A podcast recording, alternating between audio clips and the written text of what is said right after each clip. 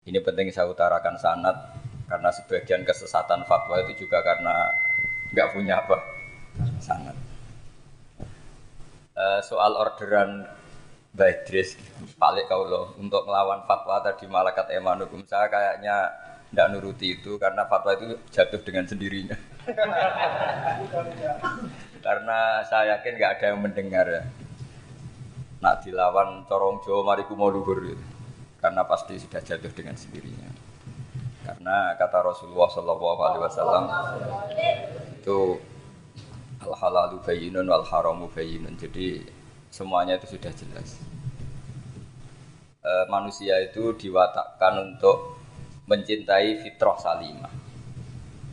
Sehingga dalam tradisi jahiliyah sekalipun ketika Rasulullah mulai dakwah, itu kata orang-orang Quraisy Muhammad kalau kamu ingin aneh-aneh itu karena ingin kaya, jamak nala kamalan. Kita kumpulkan harta, kemudian Anda jadi orang paling kaya. Kalau kemudian Anda ingin dari aneh-aneh itu mendapat perempuan, kata orang Arab jahiliyah sebelum ada Islam, kata mereka juga zawas nagaha. Maka perempuan itu yang kamu cintai, kita akan mengkawinkan, menikahkan kau dengan dia. Artinya adatun nikah itu adat yang dahulu. Dan mulai dulu yang namanya nikah itu melibatkan wali, melibatkan keluarga. Makanya di antara pujian tiba berjanji terhadap keluarga Rasulullah SAW adalah tarokus sifah hafalam yusibhu ma'aruhu min adami wa ila abihi wa umi. Sehingga sifah ini yang definisinya ya jelas, nikah definisinya juga apa? Jelas. Kalau ada orang tertentu yang belum jelas definisi itu, itu sudah dibawa awam lagi. Sudah tidak tidak awam tok tapi sudah di bawahnya di bawah nol. Sehingga nggak usah dilawan orang-orang yang punya nilai kayak kita ini. Karena tadi zaman jahiliyah saja, jika Muhammad kamu ingin aneh-aneh itu, ingin nikah, zawas nakah. Kita akan nikahkan kamu dengan perempuan yang kamu inginkan itu. Gak ada dalam satu riwayat pun yang dikatakan maka saya sewakan atau saya bookingkan. Tidak ada semua redaksi zawas naga. Itu artinya ada seremonial akad yang bernama apa? Nikah. Makanya dipuji tarokus sifaha falam yusibum aruhu min adamiu wa ila Kemudian dalam fikih juga dikatakan nikahul jahiliyah adalah sah tidak perlu ditasdid. Ulang lagi ya. Nikah fil jahiliyah itu tidak perlu ditajdid fil Islam asal tidak ada mufsid yang dati. Misalnya begini ya, kita tidak pernah dengar sahabat-sahabat yang masuk Islam kemudian nikahnya ditajdid oleh Rasulullah Shallallahu Alaihi itu menunjukkan peradaban nikah ini ma'ruf. Kecuali nikah ada mufsid yang permanen, misalnya menikahi saudara kandung, atau nekai buliknya atau nekai mbahnya. Dan itu hebatnya nggak terjadi dalam kafir jahili. Semua nekahnya normal dan dengan wali. Sehingga anda tidak perlu menyangsikan aturan-aturan fikih yang sudah dibakukan oleh ulama. Jadi nggak nggak usah risau sana pokoknya sampai yakin saja ja'al haqqu wa zahaqal batil inal batila kana Nah kemudian ini yang makalah yang saya siapkan. Begini, sekarang Indonesia itu dikepung oleh paham-paham keras. E, sebetulnya untuk menghadapi paham-paham keras itu yang paling hebat tentu ilmu. Dalam banyak cerita, banyak saksinya juga. Pernah, ini masyur sekali cerita ini. Saya Syarawi itu ketemu orang ekstrim yang mau ngebom orang-orang Islam yang sedang main di bar. Dugem lah kira-kira gitu karena di dunia Allah kok masih ada ini baiknya mati aja daripada ya daripada hidup daripada ngeleng-ngeleng bumi gitu. Terus ditanya sama si Syarawi, kalau betul mereka jadi mati, aina ruhum. Lalu mereka mati terus ke mana? Dijawab oleh ekstremis tadi ya ilanar karena mereka matu fi hinil maksiyah, mati ketika maksiat. Terus jawabnya si Syarawi, lalu kalau mereka akan neraka itu keinginan Rasulullah apa keinginan kamu? Apakah pernah Rasulullah itu berkeinginan umatnya mati masuk neraka? Ya enggak. Ya sudah, kalau itu tidak keinginan Rasulullah jangan lakukan. Itu kan satu ilmiah yang luar biasa. Rasulullah tidak pernah ingin umatnya mati dalam keadaan siap masuk neraka. Makanya tidak usah mati pas itu ya. Bener MC tadi. Kalau mati milih tanggal dan milih tempat. Ya itu di antara pujian-pujian yang masyur tuh. Yang dulu sahabat ada yang muji Rasulullah itu. Kulik tamu barroon mingkuli aibin. Fakaan nama fakaan nama kulik kama tasa. Jadi itu sebenarnya makalahnya sahabat, tapi yang untung Mustafa Atif karena dapat uang banyak dari nyanyi. Jadi itu sebenarnya makalah normal dari pujian seorang sahabat, tapi yang untung Mustafa Atif. Mungkin yang untung juga pengundangnya karena ternyata badi ya. tapi itu makalah itu dah. Nah cerita Imam Sa'rawi tadi, Sa'rawi Musta, Muksa, apa? Sa'rawi Mutawali, Mutawali Sa'rawi ya. Eh, Mufassir itu. Saya punya kitabnya itu 27 jilid. Eh, saya sebagai peneliti itu ya ndak ndak tastek tastek amat karena saya butuh adit ya butuh penguat itu dan penguat itu pulang saya bawa ke sini ya ini saya baca terjemahnya dulu nanti saya baca Arabnya supaya dapat barokahnya Rasulullah SAW sebagai Jamiul Kalim Nabi pernah didatangi seorang bedui bedui itu Arabi orang kampung minta sama Nabi karena Nabi itu udah orang kaya tentu kira-kira saya bayangkan ya dikasih 50 ribu atau 10 ribu Si Arabi ini tidak terima dan tidak terima ngomong di depan umum. Ketika Rasulullah tanya, apa saya sudah baik sama kamu? Kata si Arabi tadi tidak. Karena kamu kikir hanya ngasih saya segini. Sahabat hampir marah saja karena Nabi tersinggung. Gitu. Tapi Nabi lalu mengajak orang itu ke dalam rumah. Kira-kira kalau Indonesia mungkin ditambah 200 ribu atau 300 ribu. Kemudian, apa ini cukup? Ya cukup. Kamu sudah puas? Ya puas. Fajazakallahu min ahlin wa asyiratin. Dipuji-puji Nabi. Kemudian kata Rasulullah, ayo kita keluar. Keluar nemuin halayak begini, halayak begini. Haya rame. Kamu tadi mengkritik saya, menghujat saya di depan umum. Maka kamu sekarang harus memuji saya di depan umum. Supaya clear. Akhirnya mau dia. Oke, kita mau, mau. Akhirnya muji-muji bahwa Muhammad orang baik, Muhammad orang baik, dermawan gini-gini. Setelah itu dia pulang. Hebatnya Rasulullah ketika pulang kata Nabi begini, sabda Nabi begini. Kalau saja dia pas benci saya itu kok mati.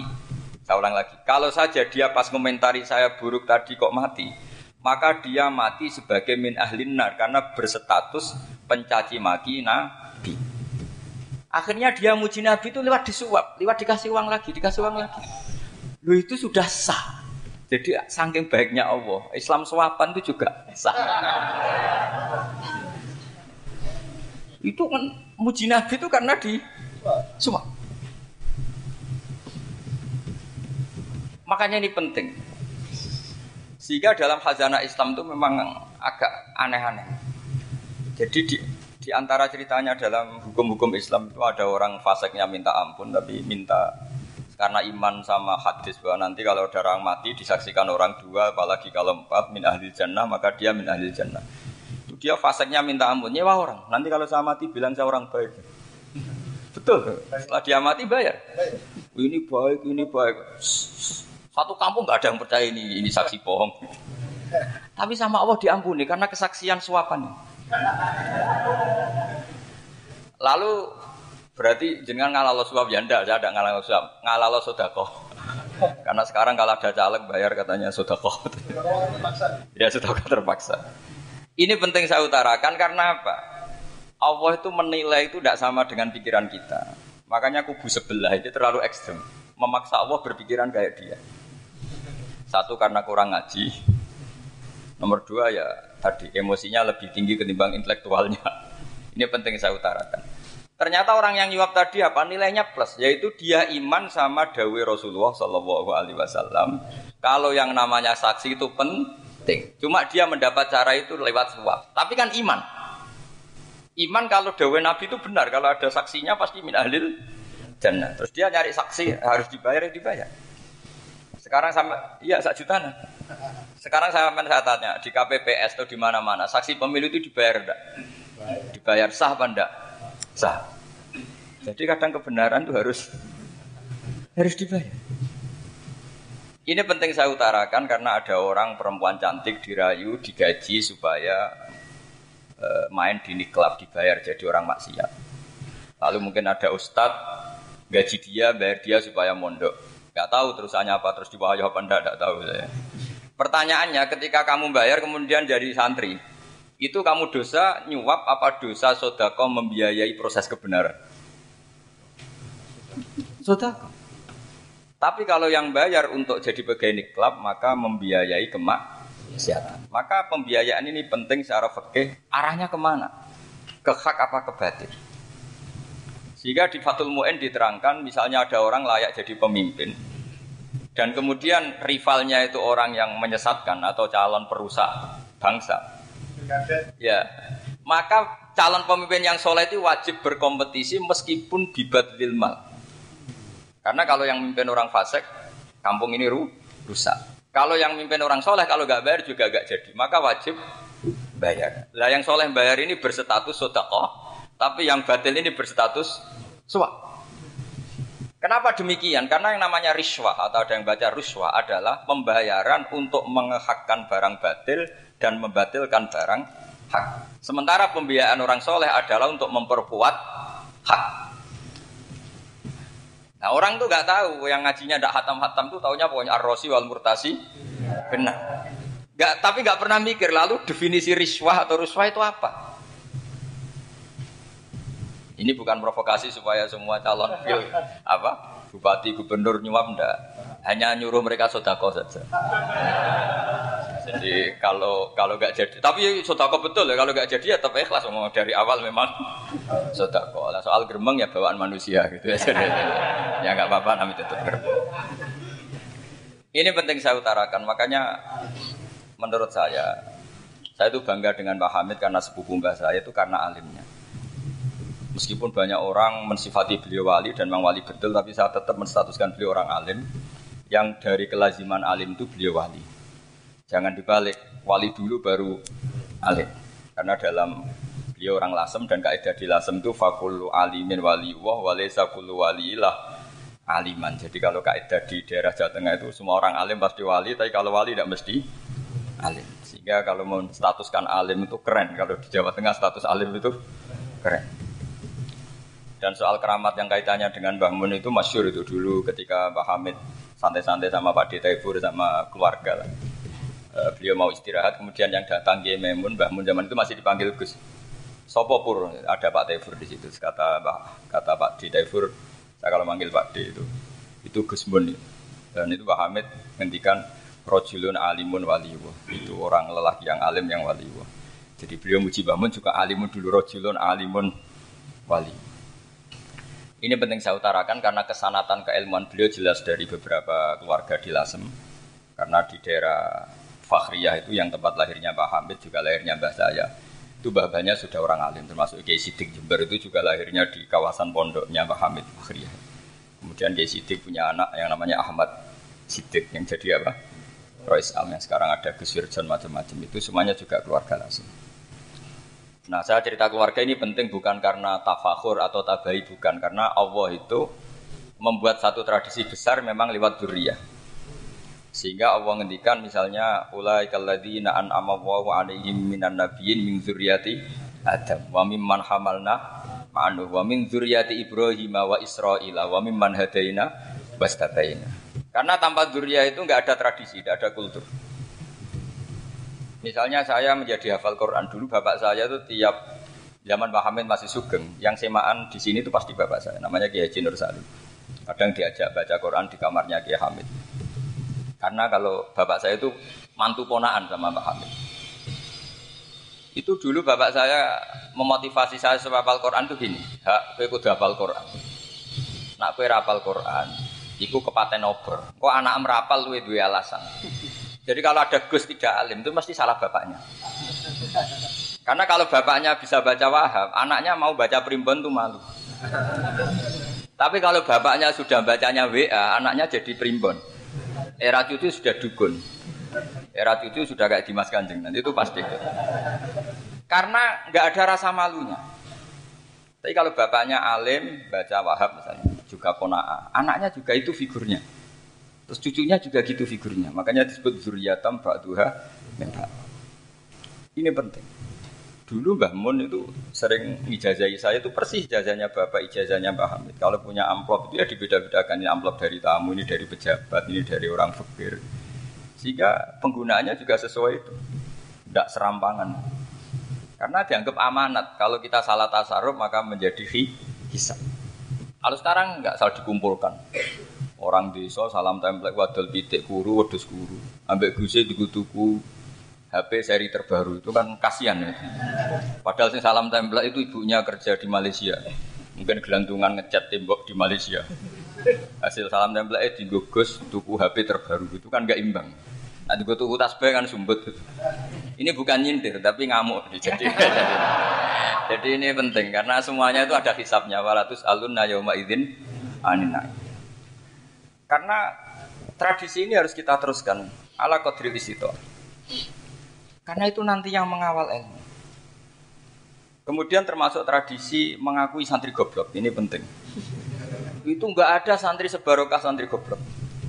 Makanya dulu Mbah Mun, Mbah Hamid, Kiai Kiai Alim itu kalau sama santri goblok ya tidak benci. Nggak kayak sekarang semua orang bikin sekolah unggulan.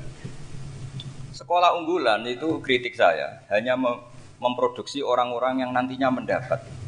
Kalau kamu punya santri apal Quran, nanti hadiahnya umroh. Langlanya umroh, santri pinter hadiahnya beasiswa. Tapi hubungannya sama negara itu mendapat. Sementara santri yang goblok hidup di pedalaman Kalimantan karena di sana belum ada masjid, bikin masjid dia. Sebagian hartanya dipakai masjid, sebagian hartanya dipakai bangun masjid. Ini yang goblok pendiri masjid, yang pinter pengajian di masjid dibisaroi uang kas masjid. Artinya gini, Ya kalau halalnya halal, tapi kita mbok yoroh hikmahnya orang-orang goblok itu. Supaya kita tetap ngaji Robbana ma khalaqta hadza batila. Semua ini ada gunanya. Subhanaka ma Jadi semuanya ada gunanya. Maka pagi santri-santri yang goblok, tolong nanti saya di Fatihah karena saya ini pembela pembela Anda. Lo yang ngomong biar saya karena saya terkenal santri pinter. Kalau yang ngomong sampean goblok kan nggak ada yang percaya. Oh, padune podo gobloknya kan gitu. Yang ngomong harus saya. Saya itu niru Rasulullah Shallallahu Alaihi Wasallam. Nabi itu kalau ada santri serabakat pinter itu diwari sak surat usung nang mulai us pinter. Banyak itu. Baligu ani walau ayah ada sahabat ngaji hanya diajari idza zulzilatil ardu sudah, sudah kamu pulang sudah pinter. Karena betul. Sekarang Coba dia ngenangan. Ada santri alim alama. Mungkin bakasnya furu'iyah. Gimana hukumnya Jumatan jumlahnya itu 40 kurang. Atau 40 pas imam. Kemudian ada yang batal satu hukumnya gimana? Dia mikir furu'iyah. Sementara yang goblok.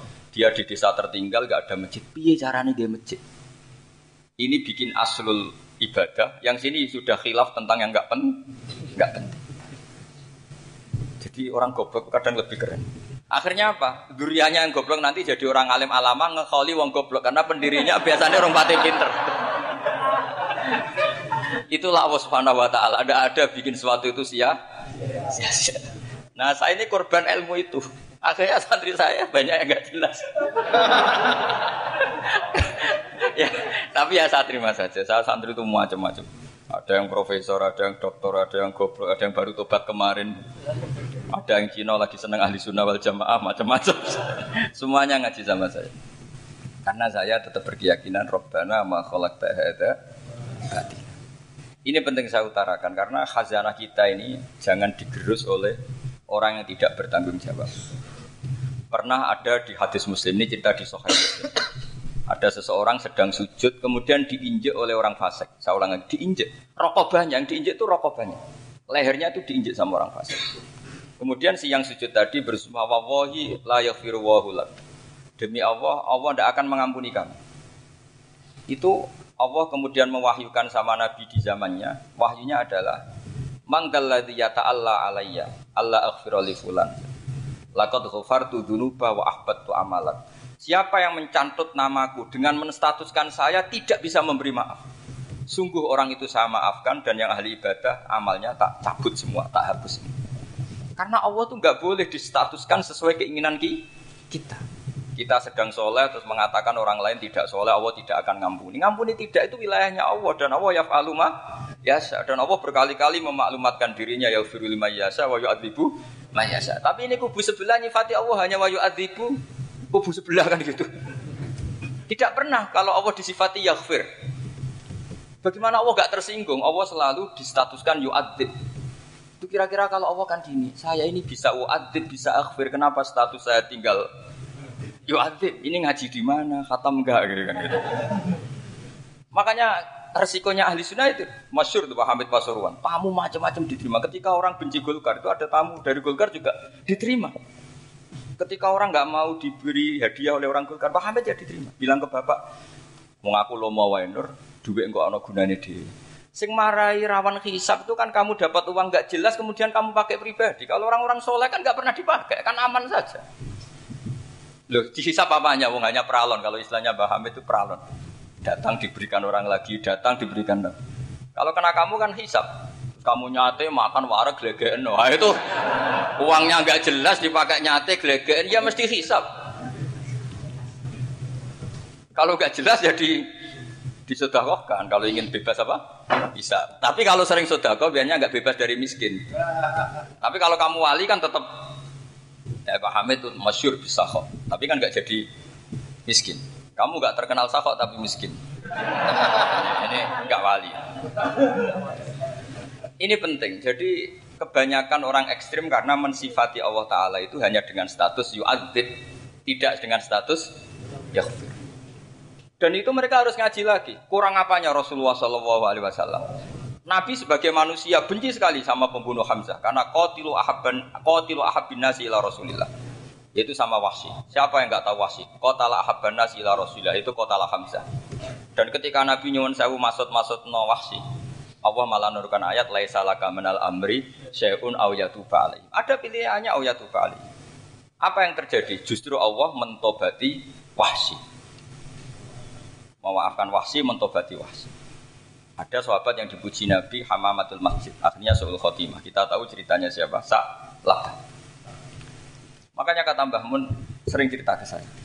Akeh banyak orang darani saya itu tidak jelas kata Mbah Mun karena saya sama siapa saja baik sehingga banyak yang nuduh saya itu tidak jelas. Kata beliau, ulama paling jelas ya saya ini karena masih orisinil kata beliau. Tapi pakai bahasa Jawa karena tadi Mbak Idris bilang ada yang MA ya, Madura asli tadi. Makanya saya terpaksa bahasa Indonesia tadi. Kata Mbak Mun, ulama paling jelas ya saya. Karena saya menyikapi siapa saja baik, karena di hati saya hanya membaca laisa laka minal amri syai'un aw yatuba alaihim aw. Kenapa kamu vonis si buruk? Bisa saja nanti bah, baik. Yang sedang baik saja nanti bu. Kalau nasib seseorang nggak jelas, kenapa kamu sikapnya jelas? Nah ini orang-orang nggak ngaji itu memaksa orang lain jelas. Ini kubu sebelah pasti salah, ini pasti benar. Oh manusia kok dipasti-pastikan gimana? Kita ini tidak nabi. Kalau nabi maksum pasti benar. Kalau sampean? Maksum bisa. Apa? Maksum bisa. Ma mas maksum bisa. Jadi ketidakjelasan para ulama ini berdasar konstitusi tadi bahwa itu wilayahnya Allah Subhanahu wa taala. Ini penting saya utarakan. Jadi penting sekali. Jadi orang yang sedang fasek sekarang bisa saja nanti tobat yang sedang sekarang soleh bisa saja nanti masalah. Sehingga Rasulullah tetap mengajarkan ya mukalibal kulub sabit kolbi aladi. Jadi kalau ngaji itu hatam. Hatam itu begini misalnya ya. Saya pernah ngaji Ihya, belajar Ihya hatam. Bahkan saya punya takrirannya berdasar kitab Ithaf, sarahnya Ihya itu. Kalau ingin tahu sanatnya Sarah Ihya, ya misalnya Gus Idris ini, oleh Idris ngaji Mbah Hamid Pasuruan, ngaji Mbah Dimyati. Mbah Dimyati ini ngaji sama kakaknya Kiai Mahfud Termas. Kiai Mahfud ngaji sama abahnya Kiai Abdullah. Ki Abdul ngaji sama abangnya Ki Abdul Manan. Ki Abdul Manan ini mulazim terhadap Sayyid Murtado apa Az-Zabidi. Jadi kalau santri Salafiyah ini ya kira-kira tokoh Sabiah. Karena Mbak Idris Sadisa ya kira-kira sampean itu dari pengarang Ithaf itu baru tokoh berapa? Sabiah, masih keren. Turun pitu. Masih kaya lah. Lah kamu kok miskin? Turun ke wolu katanya kan. Jadi nanti kalau kamu masih keren. Itu sampai sampean ngaji kitab kalau khatam. Saya saya ulang lagi kalau hatam. Itu memang ada bab-bab di mana ulama itu harus tegas, harus tafrik benal haki wa benal batil. Oke, itu bagus. Mana yang hak, mana yang batil kita bedakan. Di bab itu bagus. Tapi kalau nanti kamu ngaji bab tawadu, lihat di bidaya itu hidayah atau di semua kitab tasawuf bab tawadu itu kalau melihat kamu orang kafir kamu melihat orang apa kafir. Ini aso ma'akufri. Ini maksiat wajar dia kafir. Saya ini muslim kok maksiat. Fadam bi akbah. Maka dosa saya lebih bu, buruk. Melihat orang tua. Mesti ada aksaru ibadatan. Ini lebih tua. Mesti ibadahnya lebih banyak. Nanti kalau melihat anak kecil. Ada ashoru min nisinan. Pasti maksiatnya banyak saya. Jika terus evaluasi gitu. Sehingga nggak pernah takabur. Misalnya misalnya di sini, saya ini kan gayanya keren duduk di atas sampai di bawah. Gayanya tok, hakikatnya sampai lebih sombong karena memerintahkan saya. Jadi panitianya itu, makanya saya merasa tahu untuk saja meskipun berdiri. Karena hakikat saya ini makmur diperintah. Panitia ini, penyelenggara ini amir, pemerintah. Kira-kira sombong mana? itu sekali saya tidak memaafkan, finar itu.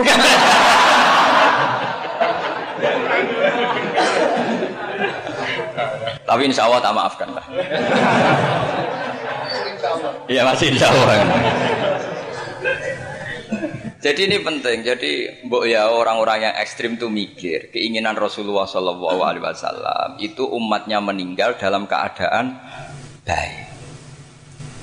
Makanya benar tadi, notulen tadi. Kalau doa, kalau ingin mandi itu memang harus ada jadabnya. Tapi yang asli loh ya, jangan jangan gaya-gayanan. ya asli betul, yang nggak khilaf memang asli. itu ada seorang wali doa di depan Nabi itu begini, ya Allah, saya harus jadi orang soleh. Allah dia harus haruskan itu kan nggak sopan ya. Ya Allah saya ini harus jadi orang soleh. Kenapa?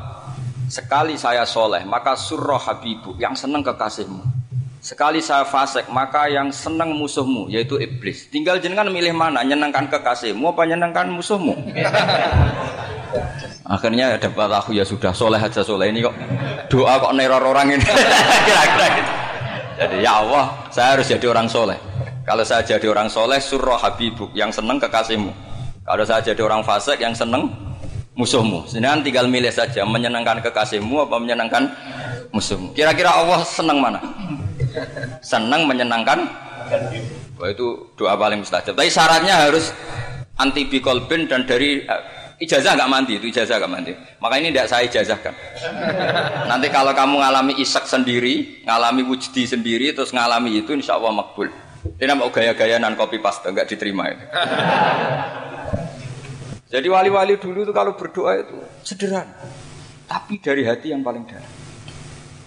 Makanya Nabi Musa itu terkenal. Orang paling seenaknya sendiri dan Nabi Musa hubungannya dengan Allah. Tapi sama Allah dimaafkan karena orisinil, tidak bikin-bikin. Rasulullah juga itu. Kalau sudah marah itu doanya gitu.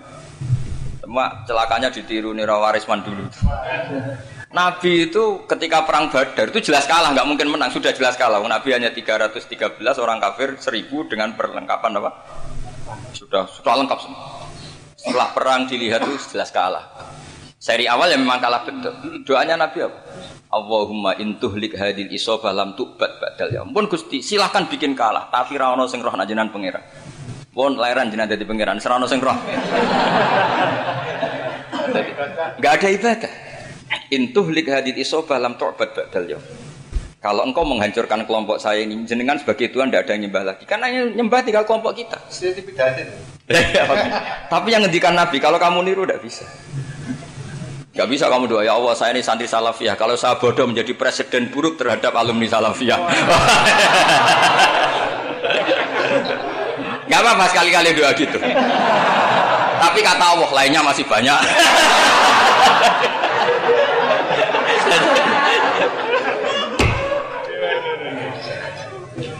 Tapi itu syaratnya tadi harus ada al wujdi wasima. Jadi makanya Imam Ghazali punya kita bul wujdi wasima. Karena ada masrob, ada syarab. Jadi wali ngikuti para nabi itu ada masrob, ada syarab. Sehingga perasaannya itu beda. Saya punya sekian contoh, makanya tadi saya bilang di sini yang cerita nanti tak baca Arabnya ya tabaruk dengan jamil apa kalim. Jadi Nabi menyontohkan gini ya, hubungannya Nabi dengan umatnya itu kata Rasulullah ibarat orang punya unta atau sapi yang yang susah itu, yang sarodat sarodat itu berat. Kalau bahasa sini nama beda? Yang larat ya pak? Melayu. Terus orang-orang lain ingin membantu kubu sebelah ingin bantu. Tapi ketika mereka ingin bantu malah unta ini tambah lari karena asing. Semua selain pemiliknya ini kan bagi unta itu asing. Jadi mau dibantu ditangkap tambah lari karena ini orang asing semua. Ngajinya agak jelas, asalnya agak jelas, tapi mau ikut rumah Islam ini asing semua. Akhirnya Nabi kata Nabi yang punya unta tadi datang, kemudian ngambil rumput, terus unta itu dipanggil, kemudian unta itu ngikuti. Kata Nabi, ibarat saya seperti itu.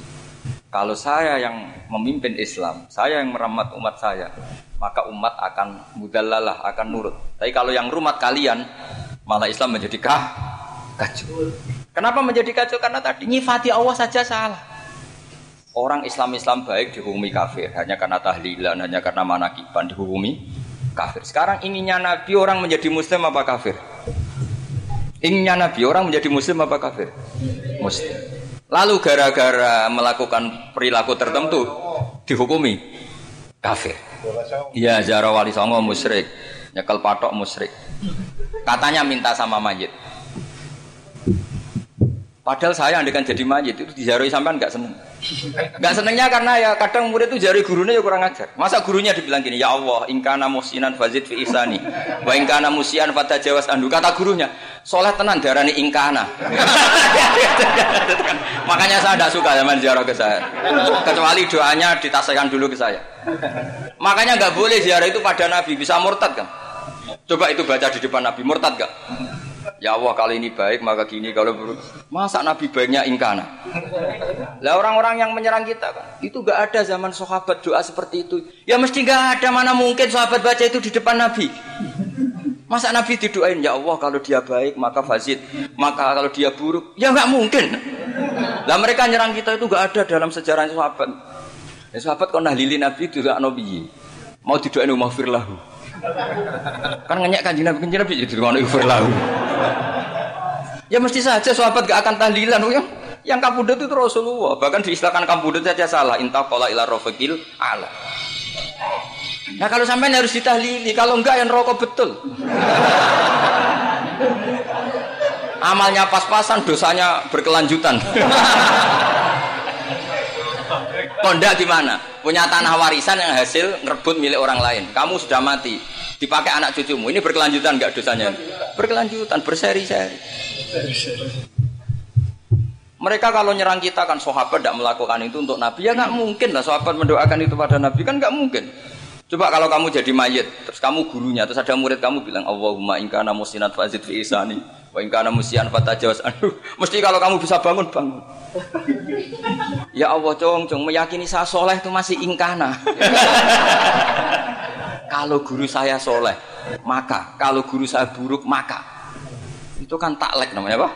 Itu kan kurang ajar. Lu saya tidak pernah doa gitu di depan Muhammad Basuran tidak pernah. Saya kalau doakan bangun ya tidak pernah. Allahumma ali darajati fil jannah. Saya nggak pernah. Ingkana ingkana nggak pernah. Karena andekan itu saya juga sama kok.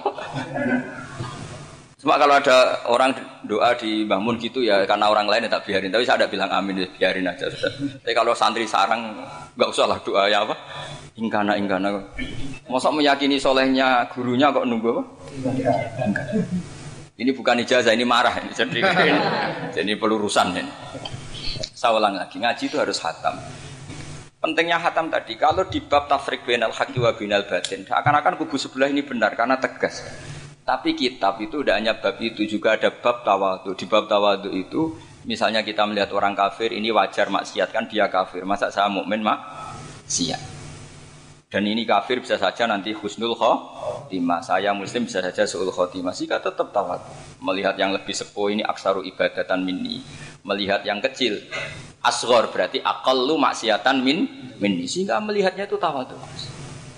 Jadi kalau di bab tawat semuanya orang itu mungkin. Nah di sini Rasulullah Shallallahu Alaihi Wasallam mengajarkan ketika malaikat Jabal bilang Muhammad orang yang mendustakan kamu saya tungkepi gunung biar mati semua Kata Rasulullah, saya berharap keluar dari tubuh mereka min aslabihim dari keturunan mereka orang-orang sing mukmin. Sudah karuan kafir saja Nabi tidak berhenti berharap. Jangan-jangan nanti keturunannya mukmin dan itu betul. Kita tahu Abu Lahab punya anak Darroh itu mukminah. Abu Jahal punya anak Ikrimah juga mukmin. Dulu Walid bin Muhirah musuh besarnya Rasulullah punya anak Khalid bin Walid. Sekarang orang-orang yang abangan gak apal Quran, kadang anaknya apal Quran lewat program PTPG TPA. Kadang ngapal Quran malah anaknya ndak apal. Makanya kalau pas wisuda sampai bingung. Gurunya itu sampai nangis. Kenapa nangis? Ini anaknya orang nggak hafal Quran tapi sudah hafal. Saya gurunya hafal kata. Lah kenapa bisa jadi hafid? Karena guru sewaan kata. Itu banyak sekali. Ini penting saya utarakan supaya ekstremitas itu berkurang. Logika-logika yang dibangun ulama itu ngikuti riwayat. Agama itu ngikuti riwayat, bukan sekedar akal. Saya punya contoh ketika kitab Ihya menutup kitabnya, yaitu Imam Ghazali itu ada dua orang. Ini di akhir kitab berojak dan dipakai nutup kitab Ihya sebagai rojaknya Imam Ghazali. Ada dua orang min ahlinar dipanggil sama Allah. Ini sekaligus ijazah. Kali ini ijazah betul. Yang dipanggil di ke surga itu masih mukoyat dan biangkalil jahim masih mukoyat masih dibelenggu sama atribut neraka. Terus sama Allah ditanya, dia jong kabarin rokok. Wah syarromaka dan kustingun rokok jenang takok. Sekarang enak aja. Terus, terus kata Allah, Ya sudah kamu kembali ke sana karena kamu memang orang fasik. Itu lari, semangat mau ke neraka. Ini ijazah. Semangat disuruh kembali ke neraka itu semangat lari. Tahu tanya, lu dong kenapa kamu semangat? Ya Allah, saya ini sudah kapok. Dulu ketika di dunia kamu perintah, engkau perintah saya tidak semangat. Maka kali ini jenengan perintah saya semangat. Karena saya sudah kapok. Setiap engkau perintah saya ada lari semangat ke neraka. Nah barokahnya semangat masuk neraka ini kata Allah ya sudah sudah kamu di surga saja. Maka ijazah nanti kalau ada pengumuman silahkan masuk neraka. Kamu harus lari sekencang-kencang. Karena itu perintah Allah apa? Yang ketika kita di dunia kalau diperintah males, males-malesan. Kalau kamu diperintah sholat subuh jamaah kan males-malesan. Dan itu menjadi kita masuk neraka. Sebagai kafaro itu ya, karena ini perintah engkau, saya tidak males-malesan lagi. Wes ngebalikin rokok, lari semangat. Allah akhirnya haru, dimaafkan. Panggil lagi, sudah di surga saja. Barokahnya semangat masuk neraka. Nah ini ini ijazah ini. Ya diterima ya. kok kok enggak semangat terima ya. Yang kedua enggak. Sudah kamu kembali ke neraka, pelengahan gitu. Enggak semangat. Allah dilihat enggak semangat. Kenapa kamu tolah-toleh ya Allah? Saya tidak pernah ngira ketika engkau manggil saya ke surga, kemudian engkau kembalikan lagi ke neraka. Ya sudah di surga saja. Barokahnya khusnudon. Jadi ini ijazah kamu milih dua itu, milih yang mana terserah. Artinya apa? Logika kamu itu tidak mesti masuk apa yang dilakukan oleh Allah Subhanahu wa taala. Itu logika kamu kan tidak masuk, tapi Allah ya fa'alu Ini penting saya utarakan. Nah tapi orang-orang ekstrim itu maunya nyifati Allah dengan status yu'adzib, yang takim, jabar, kohar. Sifatnya Allah Ta'ala itu 99. Kenapa apa kamu hanya satu? Jadi tetap saja menghadapi apa menghadapi fenomena seperti ini tetap laisa laka minal amri syai'un aw yatuba alaihim aw Sehingga setahu saya Mbah Mun, Mbah Hamid Pasuruan, guru-guru kita, habaib yang alim-alim itu melihat tamu macam-macam ya dilayani semua. Karena ini ngadepi fenomena sosial yang semuanya tidak jelas tidak jelas. Kalau nggak jelas apa? Ya kita bisanya berharap karena afdolul ibadah itu intidorul farad.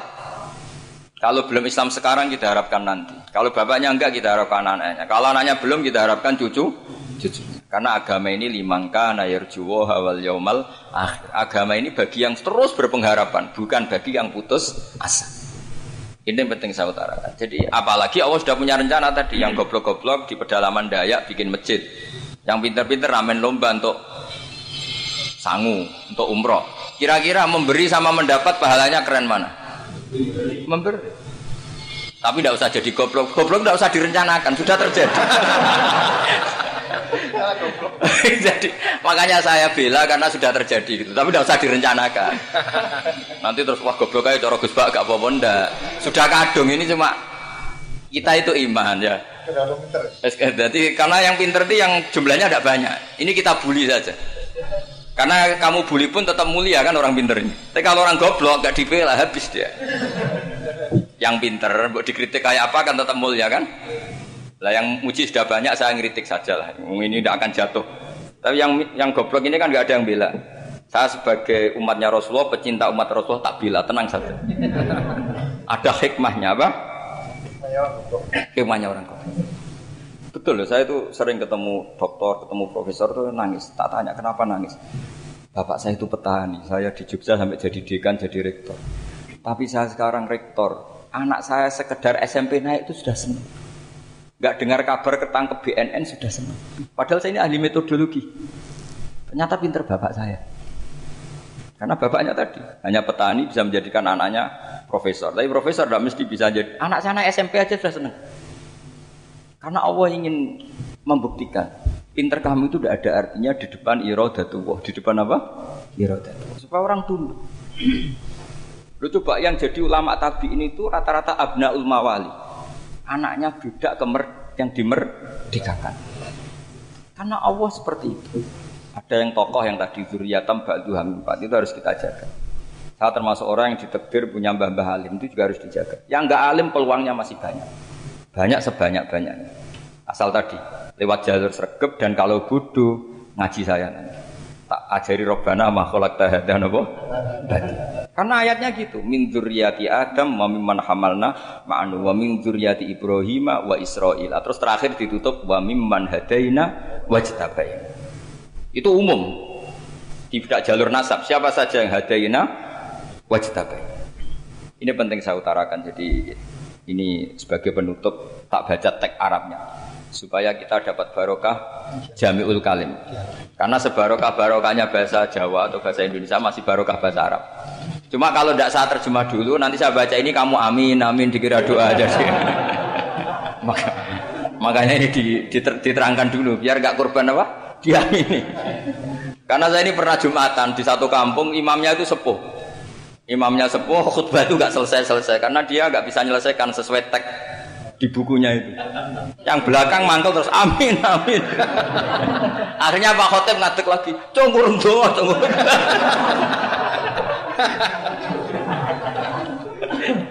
ya ini masih teks Arab tapi yang belakang sudah apa? Amin amin. Ya saya baca. Yang disemak Bismillahirrahmanirrahim. Waruya anak Arabian ja'ahu yatlubu min husai'an fa'atab.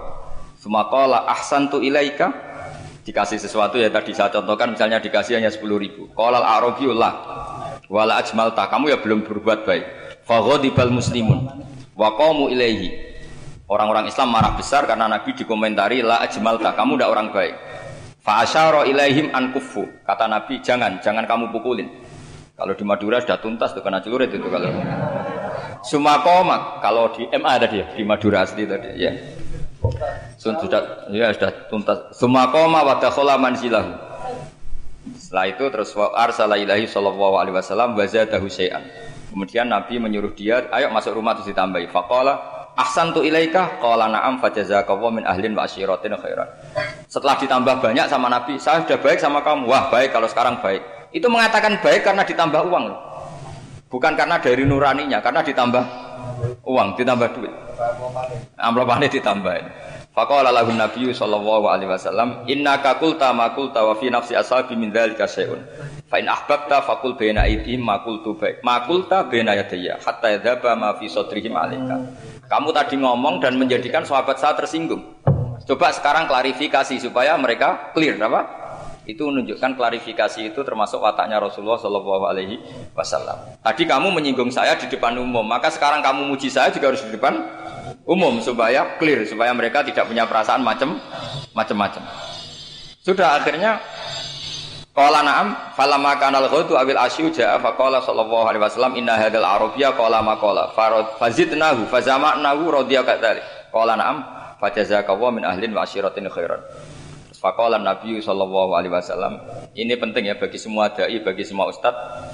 Masali wa masalu hada masalu rojulin lahu nakotun sarodat alaihi faat. Fattaba'an nasu atau faat ba'ahan nasu falam yaziduha illa nufuran. Fana dahum sahibuha khallu baini wa baina nakoti fa inni arfaku biha minkum. Jadi namanya unta, sapi atau kuda itu lebih terbiasa sama pemiliknya sama orang lain. Sama pemiliknya kalau orang lain ikut mantu ketika berat malah tambahlah lari. Sama kiai sama umat itu kalau kiai kan punya safako sama umat, maka ininya umatnya dimaaf. Tapi kalau kubu sebelah ininya mengkafirkan, mendosakan, membit akan. Itu bisa diharap nggak umat mau kembali. Malah lari. Makanya saya pernah ngalami ini, ini serius. Ada orang tukang ngafir-ngafir nawang NU gitu. Di majelis, satu majelis dengan saya. Singkat cerita semua itu pinter. Waya jamaah duhur itu waya sholat. Ayo jamaah jamaah, aku gak sholat. Kenapa? Kafir sholat bareng. Gak wajib mau kafir sholat. Tidak ada, usah kafir sholat aja, sholat aja. Mereka itu kan omongannya ta'arud, mengkafirkan kita tapi mewajibkan kita sholat. Sholat wajib gak bagi orang kafir? Gak wajib. Berani gak mereka mengatakan yang dikafirkan tidak perlu sholat karena sudah kafir? Berani gak kira-kira? Gak berani. Jadi omongan mereka itu paradoks semua. Karena memang gak pernah ngaji. Gak pernah apa? Gak pernah ngaji. Ngaji ini betul-betul. Gak pernah khatam tadi.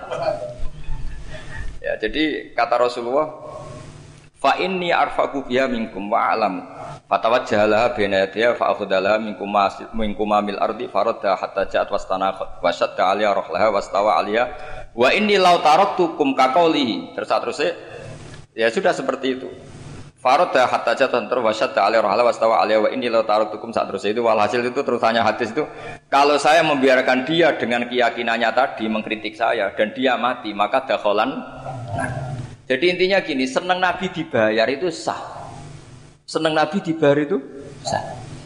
Seneng Nabi dibayar itu sah. Jadi ya kalau ada maulid, terus kiainya ngasih makan-makan, terus menjadi seneng Nabi karena ada bukhorinya, itu juga sah. Ono zaitun sah. Terus kiainya seneng karena untuk amplop juga sah. Jadi ini sudah sudah ini sama-sama sah. Karena untuk kebaikan selalu sah. Makanya mungkin di sini ya habis dua ngajian di sini mesti ada sarapannya pertama. Iya. Kopi dan sarapan ngaji pagi sini. Jadi orang datang ingin sarapan tidak apa-apa. Tidak apa-apa sah itu. Sah. Sayyid Muhammad juga gitu kalau ada orang ngaji dikasih uang juga sah.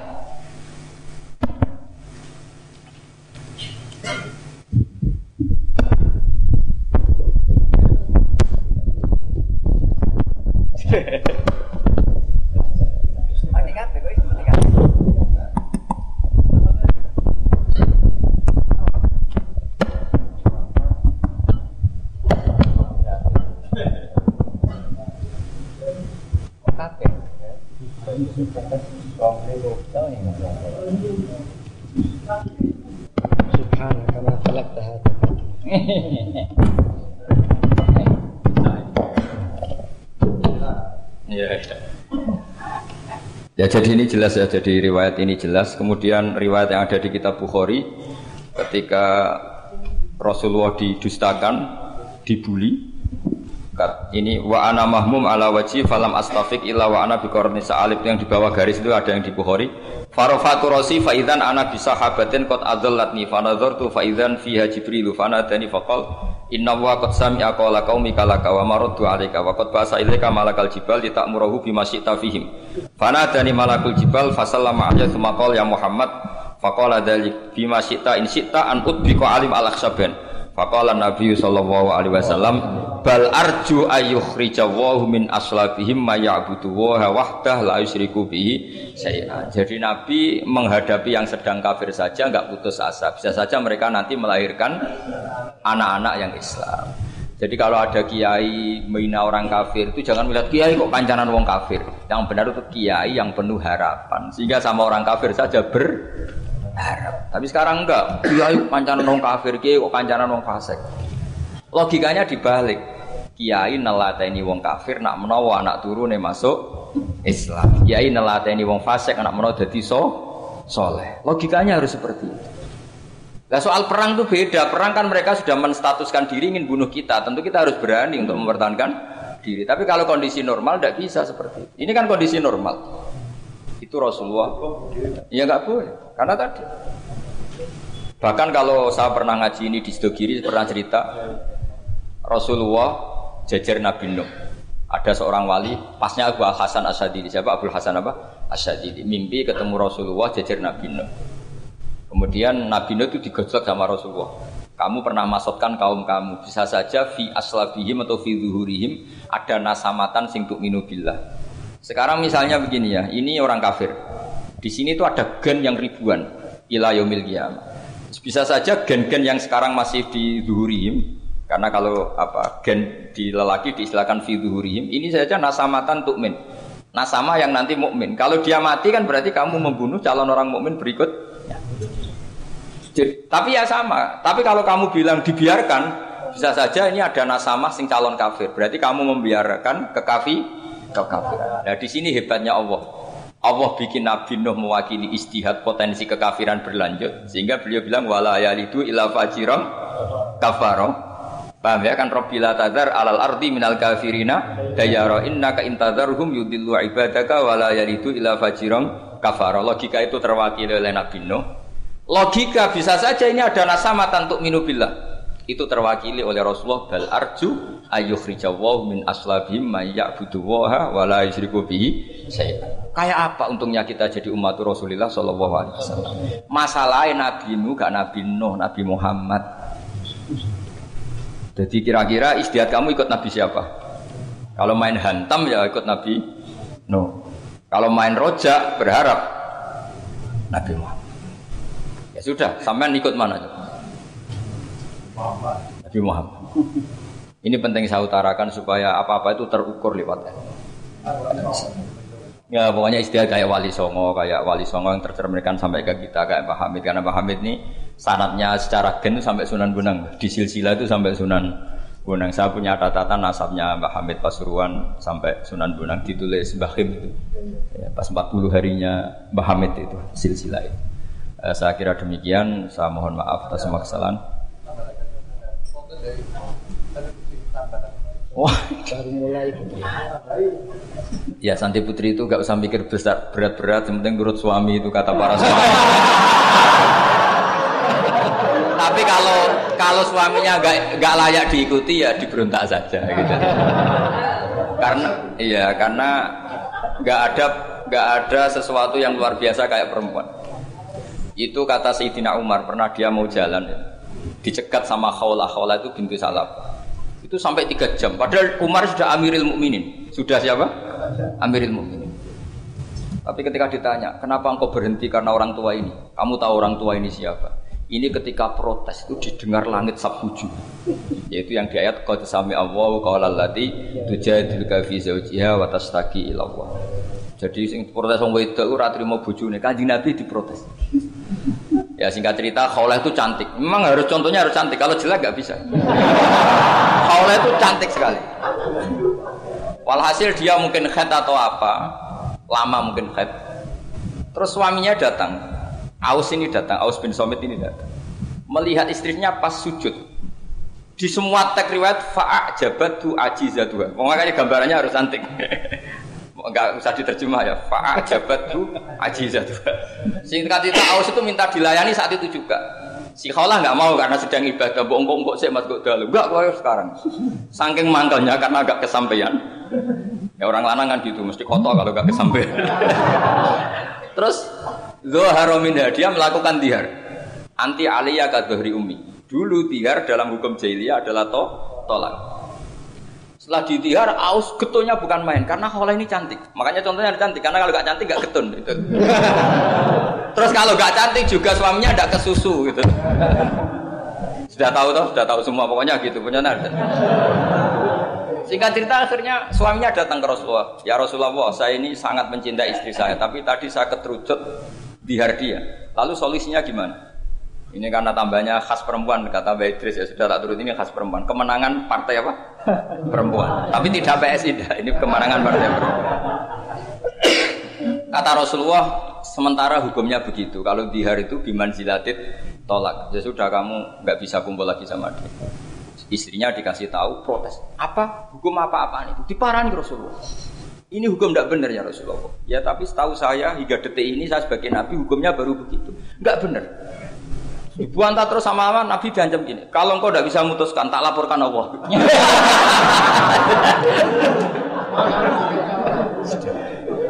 Akhirnya ini pulang betul, pulang, pulang sujud, sholat, lapor sama Allah. Dan ketika lapor sama Allah, ya Allah ini tidak fair. Lapornya tuh jorok sekali. Kot nasar tulahu batni, akala sababi, wa nasar tulahu batni. Akala sababi, muda saya sudah dihabiskan sama suami saya. Wa nasar tulah hubat ini tidak usah diterjemah. Tapi ketika saya sudah tidak muda, sekarang saya mau diceraikan lewat apa? Ya. Dia. Terus wa innali aulad dan saya ini punya anak banyak. Indomam tuhum ilayya jauh. Kalau saya rawat pasti mereka kelaparan. Karena saya miskin, saya seorang perempuan. Tapi wa indomam wa indomam tuhum ilaihi do. Nak tak elok no buah apa? Eh, mesti ditinggal wayang. Wah kira-kira gitu. Wayang berutu sendiri. Akhirnya Allah jawab bahwa dihar itu tidak to tolak. Lah akhirnya Nabi manggil dia, panggil perempuan tadi. Padahal Nabi gak dengar itu di kamarnya sendiri perempuan tadi. Terus qad sami Allahu qala allati tujadiluka fi zawjiha tashtaki. Itu semua tag ya tujadil. Allah mendengar perempuan lati itu perempuan tujadil kasih madoni kowe Muhammad. Dan ada tiga di padon itu enteng Nabi saja dilabrak. Wes susah perempuan tuh repot. Nabi dilabrak. Sampai jadi surat mujadilah. Makanya saya kalau baca mujadilah, yang baca mujadalah. Ini kaitannya dengan tasrif. Jadalah, yujadilu, mujadalah. Dan karena sekali nggak bisa tasrif, nggak sah jadi mufasir. ya jadi kalau kafaro ya kafiru ya takfiron. Iya iya. Kira-kira kan gitu. Fa'ala yufailu ya.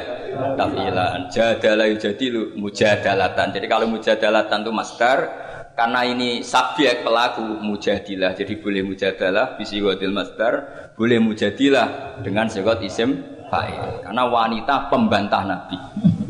Itu didengar oleh Allah. Makanya ayas ma'uhu ayas ma'uha rabbul izzah min fawqi sab'i samawat walam yasma'aha Umar Allah saja mendengar dari langit tujuh, masa Umar gak mau mendengar? Jadi makanya kalau Umar macam-macam, orang nyewa khaulah, kamu yang ngomong. Lagi-lagi dengan Assalamualaikum warahmatullahi wabarakatuh.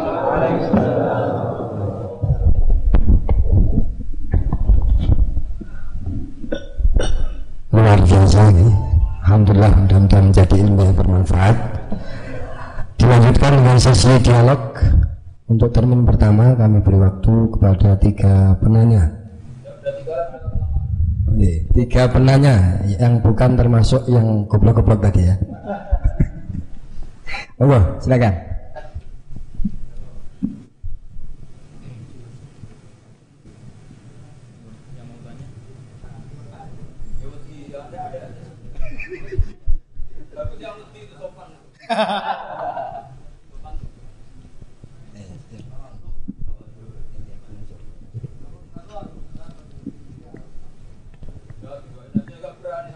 Monggo maju yang hendak bertanya, monggo. Silakan. Ada?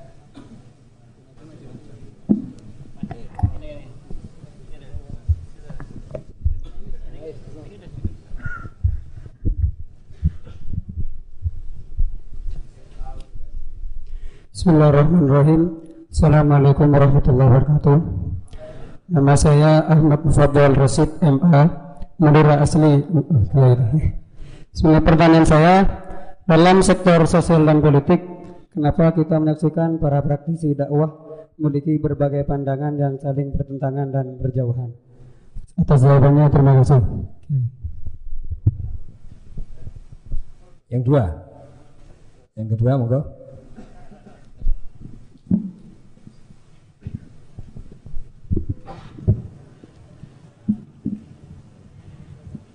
Bismillahirrahmanirrahim. Assalamualaikum warahmatullahi wabarakatuh.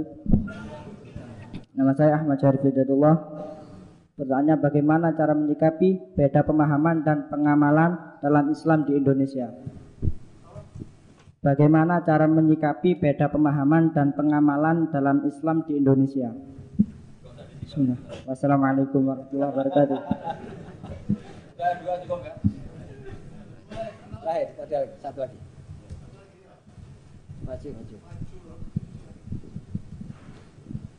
Assalamualaikum warahmatullahi wabarakatuh. Nama saya Syafril.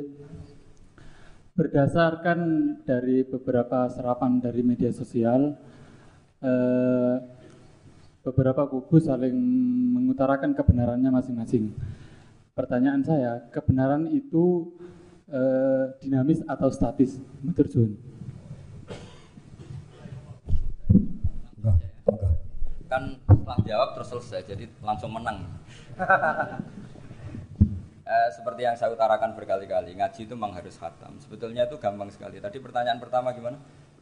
Perbedaan. Kenapa dalam dakwah banyak pertentangan? Eh, tidak perbedaan saya bacanya. Kamu baca pertentangan saya baca perbedaan. Jadi dalam figur dakwah itu kan ada figur ahkam figur dakwah. Sebetulnya itu gampang sekali kalau kita insaf Berteman orang fasik hukumnya gimana? Hukumnya ya haram, diajak ke bar, nyari lonte, nyari WTS, ya haram. Tapi kalau dibalik, dakwai orang fasik hukumnya gimana? Ya baik. Bisa dakwah kalau berteman. Tapi bertemannya ke mana ya? Jangan pas ke sana. Artinya gini, kalau orang kalau ada ulama bilang nggak apa-apa berteman sama orang fasik, berteman yang proses dakwah. Haram berkawan orang fasik pas acara di bar. Itu bukan pertentangan, perbedaan. Saya berkali-kali bilang di pondok mana saja karena tag itu mudawan dan musalsal. Di kitab Khilyatul Aulia itu kitab kesayangan Imam Ghazali. Beliau sampai alim gitu termasuk barokahnya kitab Khilyatul Aulia wa Tabaqatul Asfiya karangannya Abu Mu'am Al-Asfihani. Itu yang meriwayatkan itu di antaranya siapa? Meriwayatkan dawanya Sofyan bin Uyainah, gurunya Imam Syafi'i. Itu beliau cerita Nabi Yahya tanya, kampung sini orang baik itu siapa saja? Kalau Nabi Isa tanya, kampung sini yang paling fasik siapa? Akhirnya Nabi Yahya tanya ke Isa, kenapa kamu selalu tanya orang fasik di mana? Saya ini Nabi, biman zilati tobib. Nabi itu adalah dokter. Uda wil mardo, di mana-mana dokter nyari yang sakit. Sehingga khazanah kita di kiai-kiai pesantren NU banyak kiai yang kereng, tegas dia monggo. Ada kiai yang ngancani wong fasik-fasik dia monggo. Yang repot nggak ngancani, memang bagian dari fasik. Dan keliru itu yang yang itu gitu yang bagian itu. Kalau ngancani berapa ya orang preman yang ditobatkan para kiai-kiai yang jalur tadi banyak. Jadi ini harus dilihat. Makanya itu ada fikhud dakwah. Ketika Rasulullah mencap, menstigmasi orang munafik itu orang yang buruk. Semua riwayat mengatakan Nabi tetap berbuat baik sama mereka. Ketika ditanya, kenapa engkau selalu baik sama Abdul bin Ubay bin Salul? Karena kata Nabi, saya menghormati keluarganya. Itu gara-gara Nabi mau datang menyolati Abdul bin Ubay bin Salul. Itu keluarganya menjadi Islam kila itu ribuan. Karena betapa baiknya Rasulullah sing Muhammad. Orang seburuk itu masih beliau dah datang.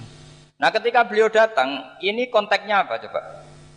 Konteksnya kan farku benal haqqi wa benal batil jelas enggak om beliau datang di rumahnya orang fa fase. Kompangnya adalah konteksnya ya ta'allafuhum supaya mereka merasanya nyaman. Nah, yang merasa nyaman ini nanti jalurnya fikhud dakwah. Makanya ada fikhul dakwah, ada fikhul ahkam. Ya gampang saja caranya tadi, milah-milah tadi. Ada orang fasik, saya berkali-kali fatwa di mana-mana. Ada orang mati karena oplosan misalnya. Kiai-kiai itu sebaiknya harus separuh datang, separuh enggak. Kalau semuanya datang nanti dikira matinya kayak matinya wali, karena semua kiai datang. Tapi kalau kiai ini tidak datang, kadang seorang yang mati oplosan itu ibunya mukminah, solihah, kadang ikut jamaah majelis taklim bapaknya juga soleh, keluarga besarnya soleh. Kalau tidak datang, lalu kita tidak menghormati keluarganya. Akhirnya kiai-kiai dicapelek. Terus yang ngurus jenazah orang fasik juga. Akhirnya didusi beara, terus diadep nongetan. Nah, ketika mereka punya cara sendiri, didusi pakai arak, diadep nongetan, yang disalahkan Allah juga kita. Gara-gara kita tidak datang, nggak terlaksana syariat Islam. Nah yang datang ini bukan bela-belain orang fasik, bela-bela ini terselanggarnya syariat Islam, yaitu mayat diperlakukan secara Islam. Meskipun akhirnya datang dimatinya orang pakai oplosan. Makanya ada figur dakwah, ada figur akal. Dan pertanyaannya sama, kalau semua temanya sama. Yang kedua gimana? Itu kan sama semua siapa? Cara menyikapi beda pemahaman. Nah iya, beda pemahaman tadi. Rasulullah itu dekat orang munafik, tapi dalam rangka tarbiyah. Kadang yang sahabat yang sudah soleh dijauhi. Mergo cara Jawa mau nguyai sego segoro tahsilul hasil. Masyur kan Nabi punya uang banyak, yang baru Islam dikasih banyak, yang sahabat Ansor yang heroik gak dikasih papa. Ketika ditanya ya Rasulullah kenapa yang sudah Islam lama tidak kamu kasih? Mereka itu mentalnya heroik, inginnya ngamal memberi. Kalau ini inginnya mendapat sudah ata alafuhum alal Islam. Karena nggak baik loh orang biasa heroik misalnya dulu pecinta Hamid sering ngasih Mbah Hamid, ngasih Mbah Hamid. Setelah Mbak Idris kaya dikasih, itu nanti jadi pecundang dari mental memberi menjadi mental ingin mendak. Rasulullah itu tidak ingin orang Ansor jadi mental memberi, kemudian berubah menjadi mental ingin meminta atau mendapat. Sehingga Nabi setelah futuhat itu orang Ansor itu nggak dikasih apa-apa. Karena kalau dikasih nanti tadi dari mental heroik memberi menjadi penerima. Pas itu Nabi diprotes, ya Rasulullah kenapa tidak memperhatikan mereka? Mereka jasanya akan besar. Kata Nabi, akiluhum ila imanim. Saya pasrahkan mereka terhadap imannya. Mereka mencintai saya tanpa servis. Tapi kalau ini butuh servis. Itu banyak nih, saya sering Mbah Mun tuh kalau diundang pejabat itu hampir pasti datang. Tapi kalau diundang santri kadang-kadang angel jok sepuh-sepuh. Karena alasannya tadi, wong-wong santri sekarang seneng ngaji. Tapi nak iki lagi seneng-senengnya ngaji. Saya pernah ngalami betul ketika Habib Lutfi diundang di Pondok Al Munawir. Kayak apa terkenalnya Pondok Al Munawir Jogja itu. Itu sempat kecewa karena akhirnya beliau gak rawuh. Tapi ketika dikonfirmasi pas itu ada Kopassus atau pengundang Pondok Rausa aku wis soleh. Nak mereka soleh butuh aku. Hanya dikalahkan yang Pondok Al Munawir. Itu juga filosofi tak. Sama Rasulullah tadi. Ya Rasulullah, kenapa engkau memberi ini ini padahal Islamnya baru ini yang Islam lama tidak kamu kasih? Kata Nabi, yang Islamnya lama sudah kuat, jadi nggak perlu diservis. Tapi Iya. Lalu ini perlu disokok tadi kata itu. Nah itu jadi pemahaman tuh khazanahnya harus banyak. Terus yang ketiga gimana tadi? Kebenaran itu apakah dinamis atau statis? Kebenaran apa? Kalau kebenaran eksak ya ya pasti satu tambah satu sampai kiamat ya tetap dua. Tapi kalau manusia ini kan mobil, manusia juga dinamis. Jadi kebenaran manhaji itu ya nggak ada batasannya. Kamu sama anak sendiri, sama istri sendiri kadang baiknya tegas ya tegas, baiknya ramah ya ramah, baiknya hujron ngeneng ya harus ngeneng. Karena kalau ramah terus ya repot. Pas itu marah kamu ramah, dianggap ngenyak yakin. Kowe bojomu pas ngamuk terus senyum-senyum. Kira-kira dianggap baik apa ngenyak? Kira-kira saja. Jadi semua itu ada aturannya. Misalnya sowan kiai itu baik. Sowan kiai baik, tambah banyak tambah baik. Terus sowan setengah apa? Tok tok assalamualaikum. Bunyi-bunyi kok sowan, jadi sowan kiai apik, Mbah. Sama itu semua itu ada batasannya dan manusia pasti tahu. Itu kan ibarat seorang istri bilang, "Pak, opo ae rebuk be aku? Kita ini sudah menyatu." Iya, Dek, aku pengen wayo. Wah, ya padahal sudah bilang apa saja. Tapi tetap saja apa saja yang enggak itu kan gitu. Katanya apa saja kamu dukung, ternyata setelah apa saja kamu sebutkan kecuali itu, kecuali itu kan. Artinya gini, Islam tuh ya begitu. Ada sesuatu ayat atau apa saja yang perlu tegas ya tegas, perlu lunak ya lunak. Makanya itu hebatnya Abu Bakar dan Umar. Abu Bakar itu jadi wali karena layinal janib, karena orangnya ramah. Tapi dia tahu tidak semua kebenaran terwakili orang ramah. Makanya dia menunjuk Umar sing ghalid, yang ker keras. Itu bukti. Makanya Indonesia itu bagus. Yang ramah juga kenal yang keras. Itu bagus. Karena memang makanya Rasulullah itu Abu Bakar sudah Islam. Masih berdoa Allah ma'izal Islam di Umar. Karena Abu Bakar itu sopan. Jadi kalau dibully orang kafir di Rasulullah disakiti ya main sabar. Rasulullah sudah mikir, nak gak ono petarung repot. Ketika melihat Umar di pasar Ukat itu petarung hebat. Kata Rasulullah, kalau yang Islam ini itu keren. Makanya doa Allah ma'izal Islam di Umar. Umar didoakan hanya dua hari masuk Islam. Masuk Islam langsung marani Nabi. Engkau ini orang yang benar, ngapain sembunyi-sembunyi? Harus tegas. Seorang orang kafir di paran, awas gagu Rasulullah Muhammad tak bacok kamu, tak bacok kan. Akhirnya Allah ma'izal Islam. Ya, Pertama Hadil Umaran akhirnya kesampaian coba Umar yang khotob ya. Bukan Amr bin Hisam. Jadi ini penting saya utarakan. Artinya apa? Kebenaran tidak semuanya terwakili orang sing layinal janib. Buktinya alam yaktafi Rasulullah bi Islami Abi Bakar, tapi masih ingin dengan Islamnya Umar. Karena tadi ini penting saya utarakan. Jadi cobalah yang legowo secara ilmu. Ya kayak tadi, misalnya saya, Mbak Idris, banyak ulama termasuk jenis orang alim. Tapi kan nggak bisa dakwah di Dayak. Barokahnya orang alim jadi di pusat-pusat Islam kayak di Pasuruan. Coba kalau kita ada alim, mungkin di pedalaman Dayak bikin masjid. Jadi yang nggak alim ya barokah karena supaya sama tak cerita ini saya punya sanad musal salillah Rasulillah Shallallahu Alaihi Wasallam. Nanti dimasuk usulnya Rasulullah itu sampai saya figura. Ketika kan ketika ada hisab itu tidak usah dibayangkan karena Allah tidak terkaifiahkan. Allah Jibril sama Rasulullah. Singkat cerita mau masuk surga kira-kira kiai induan lah. Kiai induan ya kayak Pak Hamid mungkin bias, ya kayak kiai kiai induan. Pertama yang Nabi usulkan apa? Ai Robbi ibadu ka fi atrofil ardi. Kiai-kiai di pojok-pojok daya itu ya banyak tuh itu tolong diperhatikan. Sing gak ono namane tadi. Sing gak diparani calon presiden, calon gubernur yang gak ganggu-ganggu. Itu Nabi matur, ibadu ka abadu ka fi atrofil ardi. Banyak hamba engkau di pojok-pojok bumi yang nyembah jenengan. Iya pojok-pojok gunung. Makanya itu termasuk nanti tanggal 10 saya ke Korea karena mereka TKI TKW tapi di sana bangun masjid di daerah ateis. Di daerah apa? Ateis. Itu uang mereka kerja untuk bangun masjid. Kamu kadang disalami template pakai kas masjid. Ya gak apa-apa kalau halalnya halal, cuma mikir itu maksudnya. Maksudnya halal saya yakin halal karena kiai nanti ya paling gue bangun masjid ini kan mau oper-operan tok. Karena kiainya di pondok, disangoni masjid gue bangun pondok ya mau oper-operan. Yang repot kena kiai medit itu rusak gitu dunia pokoknya. Pokoknya mau medit itu rusak, dunia rusak. Kamu tahu alamatnya medit tuh? Koribun minan nar itu sudah sudah. sudah. Kata Nabi kan wal bakhil koribun nanar. Jadi baitun minallah, baitun minal jannah, koribun. Kalau tanya alamatnya medit di mana Gus ya? Koribun. Nanar deket-deket situ. Jadi ini jelas saya kira demikian. Assalamualaikum warahmatullahi wabarakatuh.